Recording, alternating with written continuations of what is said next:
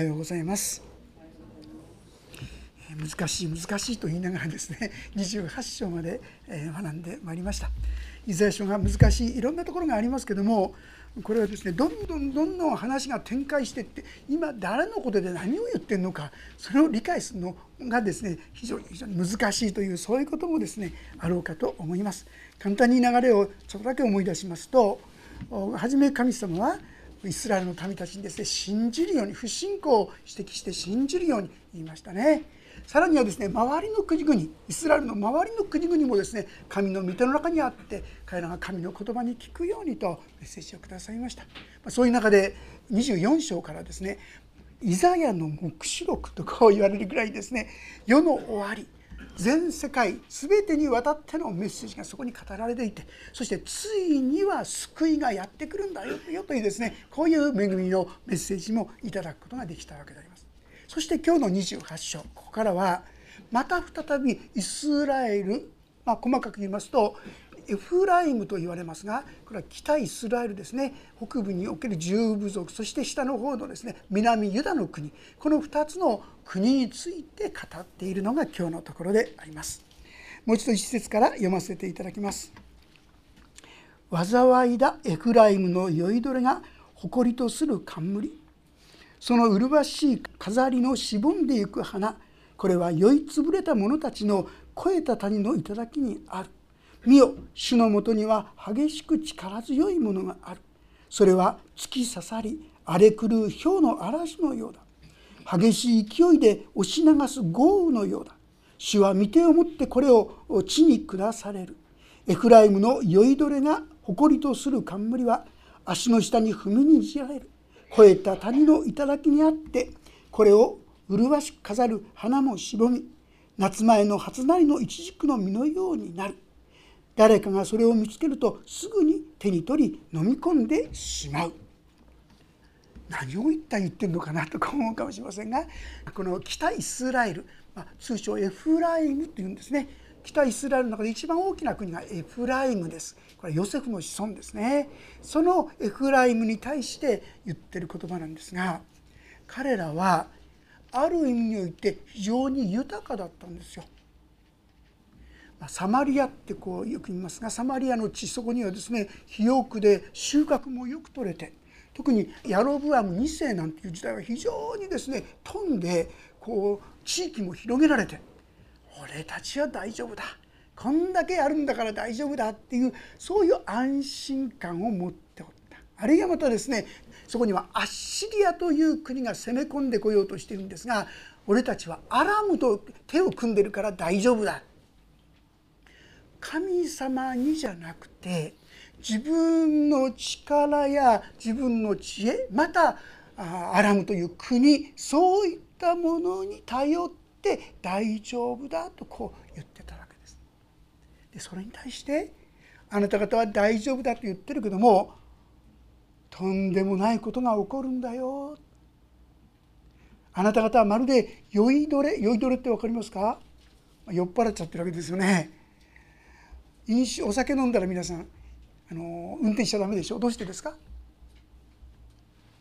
これは判断力が鈍ってしまうからですよね。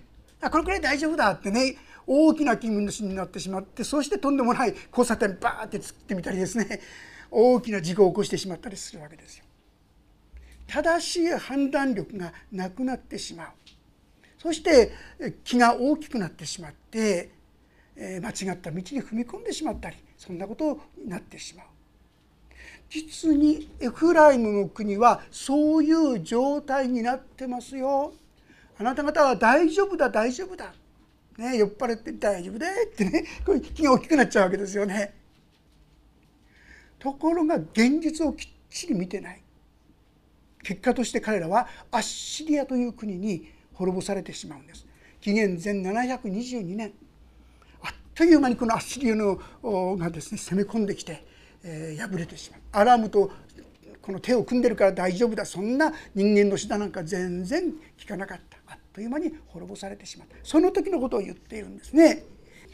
エフライムの酔い戸が誇りとする冠その麗しい飾りのしぼんでゆく花これは酔いつぶれた者たちの声たちの頂にある彼らはある意味においてそういう意味で豊かだったんですよ。自信があったんですよ。大丈夫だって安心感があったんででも本当のものではありません。神様からのものじゃないんですね。ちょっとですねヨハネの手紙の第一2章のところから読ませていただきますがヨハネの手紙の第一2章の16節というところからちょっと読ませていただきます。2章16節。すべて世にあるものすなわち肉の欲目の欲暮らし向きの自慢は道から出たものではなく世から出たものだからです。世と世の欲は過ぎ去ります。しかし神の御心を行う者は永遠に生き続けます。人は表面的に見てくれの良さをですね追い求める。そうじゃないですか。もっとお金が欲しい。もっと豊かになりたい。もっと宝物をもっと名誉と地位や力をもっと素晴らしい。家を。いろんなことを考えるかもしれません。それは世の欲であってそういったものはあっという間になくなってしまう。しかし主を恐れる者は永遠に祝福の中に歩むことができる。ところが今言ったようにエフライムはそうじゃなくてこの世の富を謳歌したんですよ。この世の権力に信頼したんですよ。結果として彼らはあっという間に滅ぼされてしまった。その滅ぼされる様がですね先ほど見ました三好の見事には激しい力強いものがある。それは突き刺さり荒れ狂う氷の嵐のようだ。激しい勢いで押し流す豪雨のようだ。主の御手を持ってこれを地に下される。神ご自身が神に頼らない高ぶった者たちをそのように滅ぼすと。聖書のずっと語っていることは神は高ぶる者を退けへり下る者に恵みを保うですよね。エフライムも高ぶってしまった。さあ皆さんいかがでしょう？私たちの中にもついつい高ぶってしまうところがあるんじゃないでしょうか。この世のある意味で力を得たりですねこの世でそれなりのものを持ってくるとそこに自信を持ってしまって本当に神様にある安心感じゃなくていわゆるそういうお金や物や地位や名やそういったもので安心感を持とうとする。まさしくそれは肉から出たものだとヨハネが言うこういうものによって安心感を持とうとしている。そういうことはないでしょうか。私たちはそれは大変危険なものなんだ。表面的にしっかりしているようでそれはあっという間に崩されてしまう。その激しさが激しいこの嵐のようだってこう言うんですよね。あるいは夏前の初なりのイチジクの木のようになるって面白い表現してるんですが皆さんイチジクってですね2回収穫があるの知ってますか？最初は6月ぐらいにね取れるんだそうです。これは初なりっていうんです。でもう一つは秋になってからね。まあ秋なりってなんですがどっちの方が美味しいか知ってますか？初なりですね。初なりがとっても美味しい。大きいのはですこれ 200g もなる時があるみたいですよね。とっても甘くて美味しいんだそうです。でこれを見るとこイスラの旅はすぐ取っちゃうって言うんですよ。もうすごいあったってね。もう争いですよね。ものすごいバーゲンで安いのにバーッとみんな手を出すようにパッそのようにあなた方も滅ぼされてしまうあっという間に破れてしまったんですよ。でもねしかしながらこの5節6節はそういうエフライムに対しても励ましの召しが慰めの言葉が載っています。その日万軍の主は民の残りの者には輝かしい冠栄の飾りはとなり裁きの座につく者には裁きの霊となり攻撃してくる者を縄文で追い返す者には力となられる実はそういう中でも神様は一見するとみんな神様から離れてしまっているように見えるけども神様はちょこちょこっと残してくださってるんですよ。昔ですねエリアっていう人がもう私のほか誰もこの国の中に神を信じる者神に従う者はいないって言ったんですでも神様はいや7,000人残してあるって言ったんですね。もう神様からとことんみんな離れちゃったように一見見えますがそういう中でも神はちゃんと本当は神に従っているものを見ていらっしゃるんですね。そしてそういうものには神様はここにあり栄の飾り場となりってあります。お花がですねこうやってお花きれいなんですけども時間が経つとしなびていきます。でもしなびていかないお花のようにですねなってくださる。神様がそういうものをくださる。あるいはこの酔いどれになってますと正しい判断力がなくなりますよ。ところが彼らは裁きの座につく者には裁きの霊となりったんですが要するにこれはこの裁きっていうのは正しい判断力っていう意味です。これは神様にあってですよ。ついつい私はこの世的な判断力と思う。この世的なものに頼っているならあなた方は危険だっていうんです。神の御言葉に本当に頼っているならばどんな時でも安全なんだよ。守られるんだよ。正しい判断ができるんだよ。と教えてくださっているわけであります。そして彼らの力となられるとも書いてあるんですね。ですからどんな時でも一見すると神様がもう全部見放しちゃったんじゃないか。もう神様は顧みてくれないんじゃないか。そういう時でも皆さんがもし神を求めているなら神は皆さんのことを絶対に忘れませんしその祈りを聞いてくださるこれが私の神様ですね。でもねこれは実は前半はあの初めの言葉なんです。このことが言いたかったことじゃないんですね。これは今北エフライムのことに北にあるイスラエルエフライムについて言ったんですがこの話をしながらこの7節以降南ユダについて語ったんですね南ユダ。エフライムはそういうことで滅ぼされてしまった。でこれはもうちょっと細かく言いますと先ほどアラームと手を組んだエフライムがアッシリアによって滅ぼされた。その時にユダという国はどうしたかって言いますとね俺たちは安全だって言ってたんです。どうして？それは俺たちアッシリアと手を組んでいるからって言ったんです。アッシリアが俺の味方だからだから俺たちは大丈夫だ。実は彼らも間違ってたんですよ。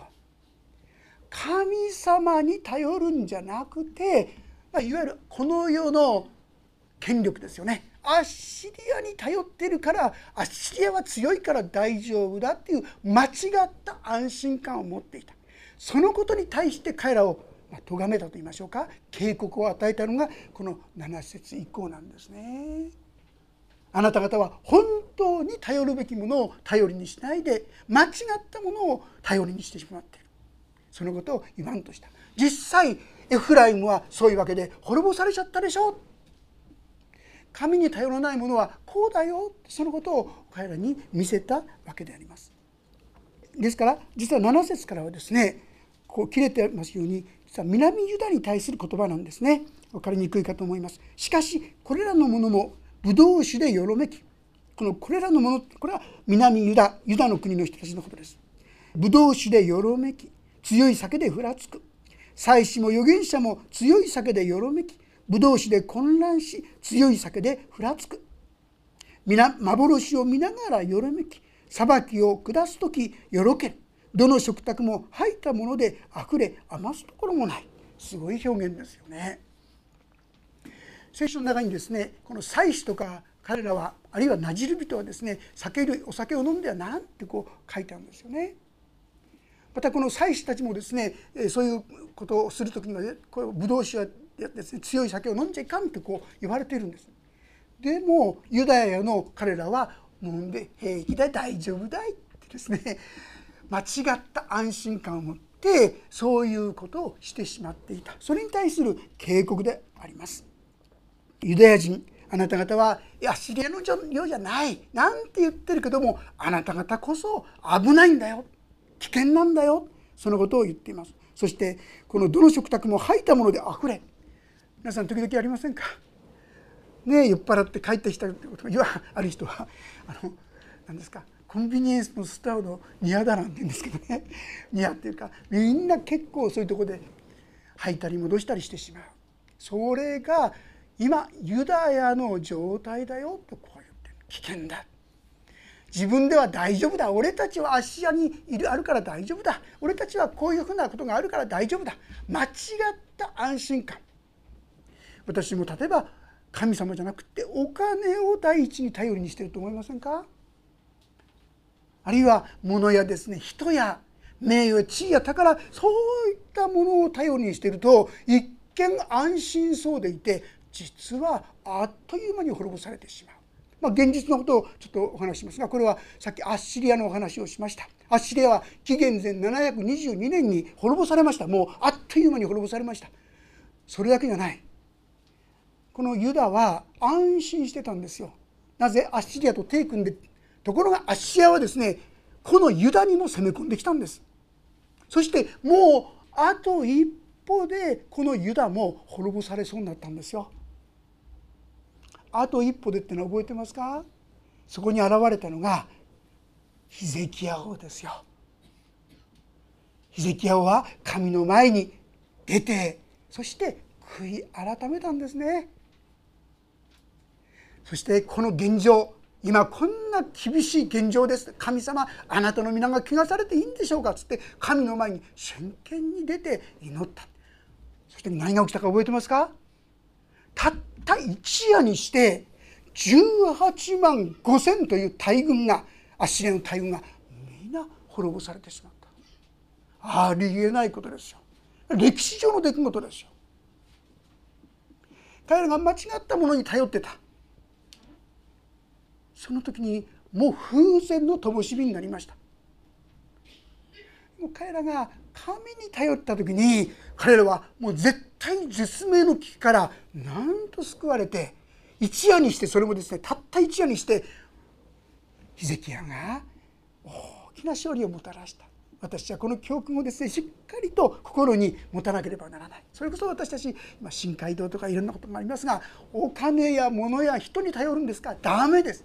そうしたらことはならないでしょうしかえってこれは潰されてしまうかもしれない。でもただ神様に頼っていく時に神こそ勝利をもたらしてくださり神こそ栄光の技を表してくださるんですね。私たちは今何を頼りにしてるだろうか。物だろうか。人だろうか。お金だろうか。いや私は全能の神を頼る。こう言い切っていくものでありたいと思いますね。そうして神の栄光と祝福を見させていただきたい。そういうものであります。さて彼らはどのようにこのイザヤこれらの言葉イザヤの言葉ですがイザヤに対して言ったかと言いますと9節彼は知識を誰に教えようとするのか知らされたことを誰に悟らせようとするのか血離れした子か乳房から離れた子か子にか。彼は言った「サウにサウサウにサウ買うに買う買うに買うあっちにゼールこっちにゼール」と。まあ、これはですね昔は戒めに戒め規則に規則戒めに戒め規則に規則、まあ、彼らはあっちに少しこっちに少しなんて、まあ、そんなふうに訳されてたんですけども、まあ、この言葉の意味はねその言葉そのものに意味があるというよりもこれは、まあ、私的に言うと123123みたいなものなんですよ。意味がない、まあ、子供に対する一番幼子に対する語り語り方。単純でそういう言い方。この言い方が意味が分かりますか？イザヤよお前は俺たちをバカにするのか？俺たちは血のみのなの血血のみ子なのか？そんな分かりやそんな初歩的なことばっかり言ってんじゃないよって。もっと高等なこともっと高尚なことを言ってごらん。もうちょっと奥のあることを言ってごらん。こういう言い方ですよ。まあ、傲慢ですよね。私たちは表面的な神の言葉を受け取るんじゃなくて表面的神様が語ってる言葉をそのまま受け取るんじゃなくてもっと奥義があるってこう言いたいんですよ。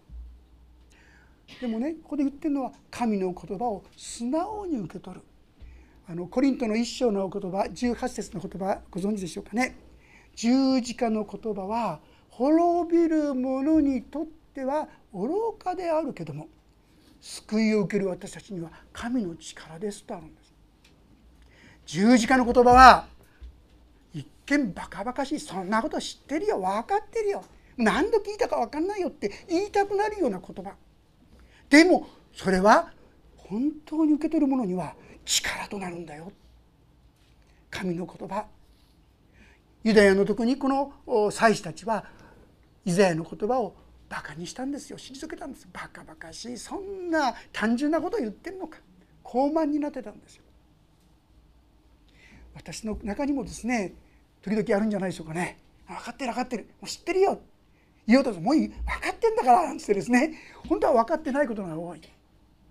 コリントの8章の中にはですね神様はもう分かったというものはまだ知るべきことも知っていないと書いてありますよ。コリントの8章の中です。私たちはもっと謙遜にへり下る必要がありますねそして神の言葉に聞こうとしないならばまさしくここにいるこのユダ滅ぼされようとするユダあるいはこのアッシリアと同じだということですよね。私たちはこのことに耳を傾ける必要があろうかと思います。そして11節誠に主はもつれた舌で異国の言葉でこの民に語られる。主は彼らにここに憩いがある。疲れた者を憩わせよ。ここに休息があると言われたのに彼らは聞こうとしなかったとこうあります。誠に主はもつれた舌でこのもつれた舌って何だろうかっていうことなんですよね。ある人はそれを威厳だなんていう人いるんですがということじゃなくてですねこれ新明記の28章という中にですねこんな言葉が出てくるんです。ちょっと読ませていただきますが新明記の28章という中にこう記されています。28章の49節というところにこうあるんですね。ちょっと読ませていただきます。主は遠く地の果てから一つの国を来させわしが獲物に向かって舞い降りるようにあなたを襲わせるその話す言葉をあなた方が聞いたこともない国である要するにアッシリアが言葉が通じないアッシリアが自分たちに攻め込むことによって実は彼らに語っているということなんですよね。ですから本来ならば彼らが厳しい現状非常に辛いことが起きた時に神様一体何があるんですか？何を私たちは学ばなきゃいけないんですか？と聞く必要があるんですよ。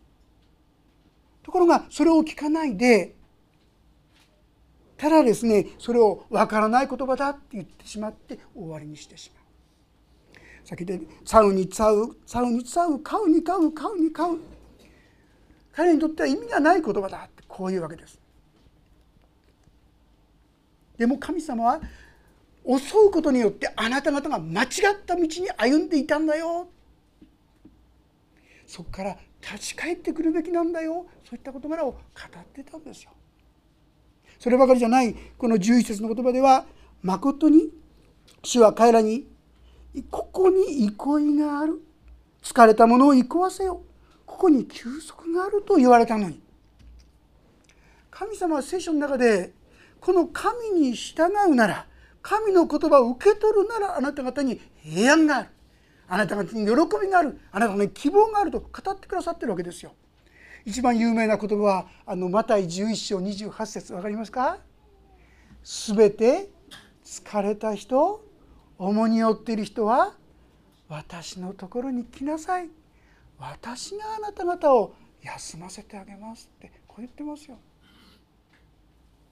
これは信じる時だけじゃないの。信じる時だけじゃないですよ皆さん。いつでもです。この神様のところに私たち行けばいいんですがそんな簡単じゃ意味はいかないよっつって私たちはこの神の言葉に聞こうとしない。結果として彼らは何て言うか。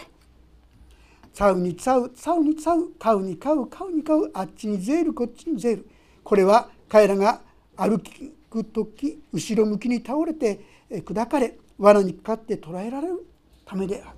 彼らが聞くことがなくてそしてついには滅ぼされてしまうとこういうわけですよね。さあ私たちはいかがでしょうか？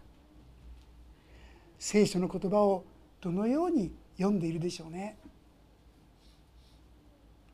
本当に例えば分からないとですねこんなのおかしいってこう無視しちゃうわけですけども分からないってことは神様どうぞ私の心の目を開いてくださいそして分かるようにしてくださいと真剣に求めていく必要があるんじゃないでしょうか。でもああうるさいな雑音のようだなと思って聞いてしまうなら神の言葉はちっとも役に立たないんですよね。私たちはいつもこの御言葉に対して真剣に自分自身へのメッセージとして聞いていく必要があるそうするならば先ほど言いました十字架の言葉は滅びる者にとっては愚かであるけども救いを受ける私たちには神の力である神様が恐れるなって言ったら恐れなくていいんだって受け取っていくならその時からその人には平安が宿るんですよ。神の御言葉を私が素直に受け取る時にそこに平安が宿る。でも彼らはそれを受け取らなかったというその言葉でありますね。さあ私たちはこういったところに教訓を学んでいく必要がある。第一は私たちもこのエフライムやユダと同じだって思いませんか？自分も神の言葉をすぐに退けてしまってああ分かってるとかね聞いてる知ってる。もし本当に知っているんだったらそこに喜びが光が輝きがあるはずですよね。神の言葉っていうのはそういうものですよね。そうでないならあ私はまだ分かってないんだな知るべきこともまだ知っていないんだなと主の前にへりくだっていく必要があるでしょうね。私が聖書を読む時ですねいつも思うのは第1回目に読んでいくとですね大体第一に読むのは分かってるって思うんですね。もう知ってる読んでる2回目に読んでくるとその中であれ？でもなんでこんな分かりきってることを神様はこんなことを聖書に残したのかなって真剣にそのことをちょっと考え始める。さらに今度はそこからですねああこれは私自身のこういう問題のことを言ってるのかな。だんだんとその御言葉が自分自身に迫ってくる。そうした時にその言葉は力となっていくんですよね。本当に私たちは御言葉をどう聞いているだろうか「うにう買うに買う」「うにう買うに買う」どうでもいい暗号のようにしか聞いていないことはないかもう一度真剣に御言葉に聞いていくものでありたいと思いますね。その時になんと私には今まで知らなかったもっともっと深い大きな神の御心を神の栄光を私たちは見ることができるのではないかと思います。もう開けなくて結構ですがエペソの言葉を読んで終わりにいたします。エペソの一章の言葉読ませていただきます。17節から読みします。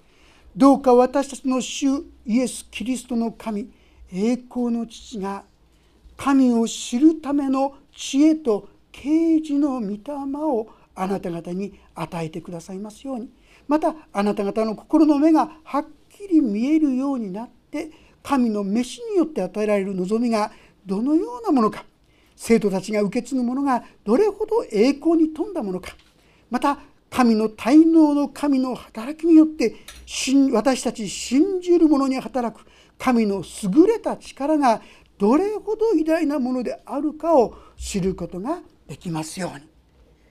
アーメンであります。お祈りをさせていただきます。神様イスラの民が神の言葉を聞きながらそれをああそんなことは分かってる知ってる。高慢な思いで真剣に自分自身に聞こうとはしなかった。でも死を全く同じ姿が私の中にもあります。すぐに高ぶってしまってそしてそこに記された神様の御心を見失ってしまっていることが多いのです。どうぞ私の心の目を開けてください。そして神様あなたが語ってくださっている事柄を私が素直に受け取ることができるように助けてください。十字架の言葉は滅びる者にとっては愚かであるけども救いを受ける私たちには神の力である。どうかこの神の力を日々味わうものとならせてくださるようにお願いします。神の恵みがお一人一人を豊かに豊かに覆ってくださりこの恵みの中に今週も歩むことができるようにお守りください。御手に委ねます。主イエスキリストの皆によって祈ります。アーメン。もうしばらくそれぞれに応答の祈りをお捧げいただければと思います。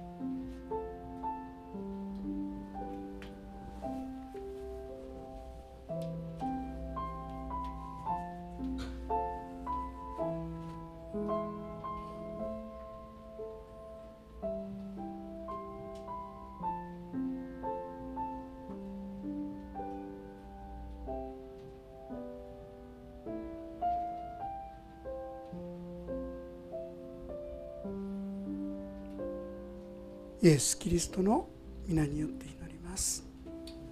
アーメン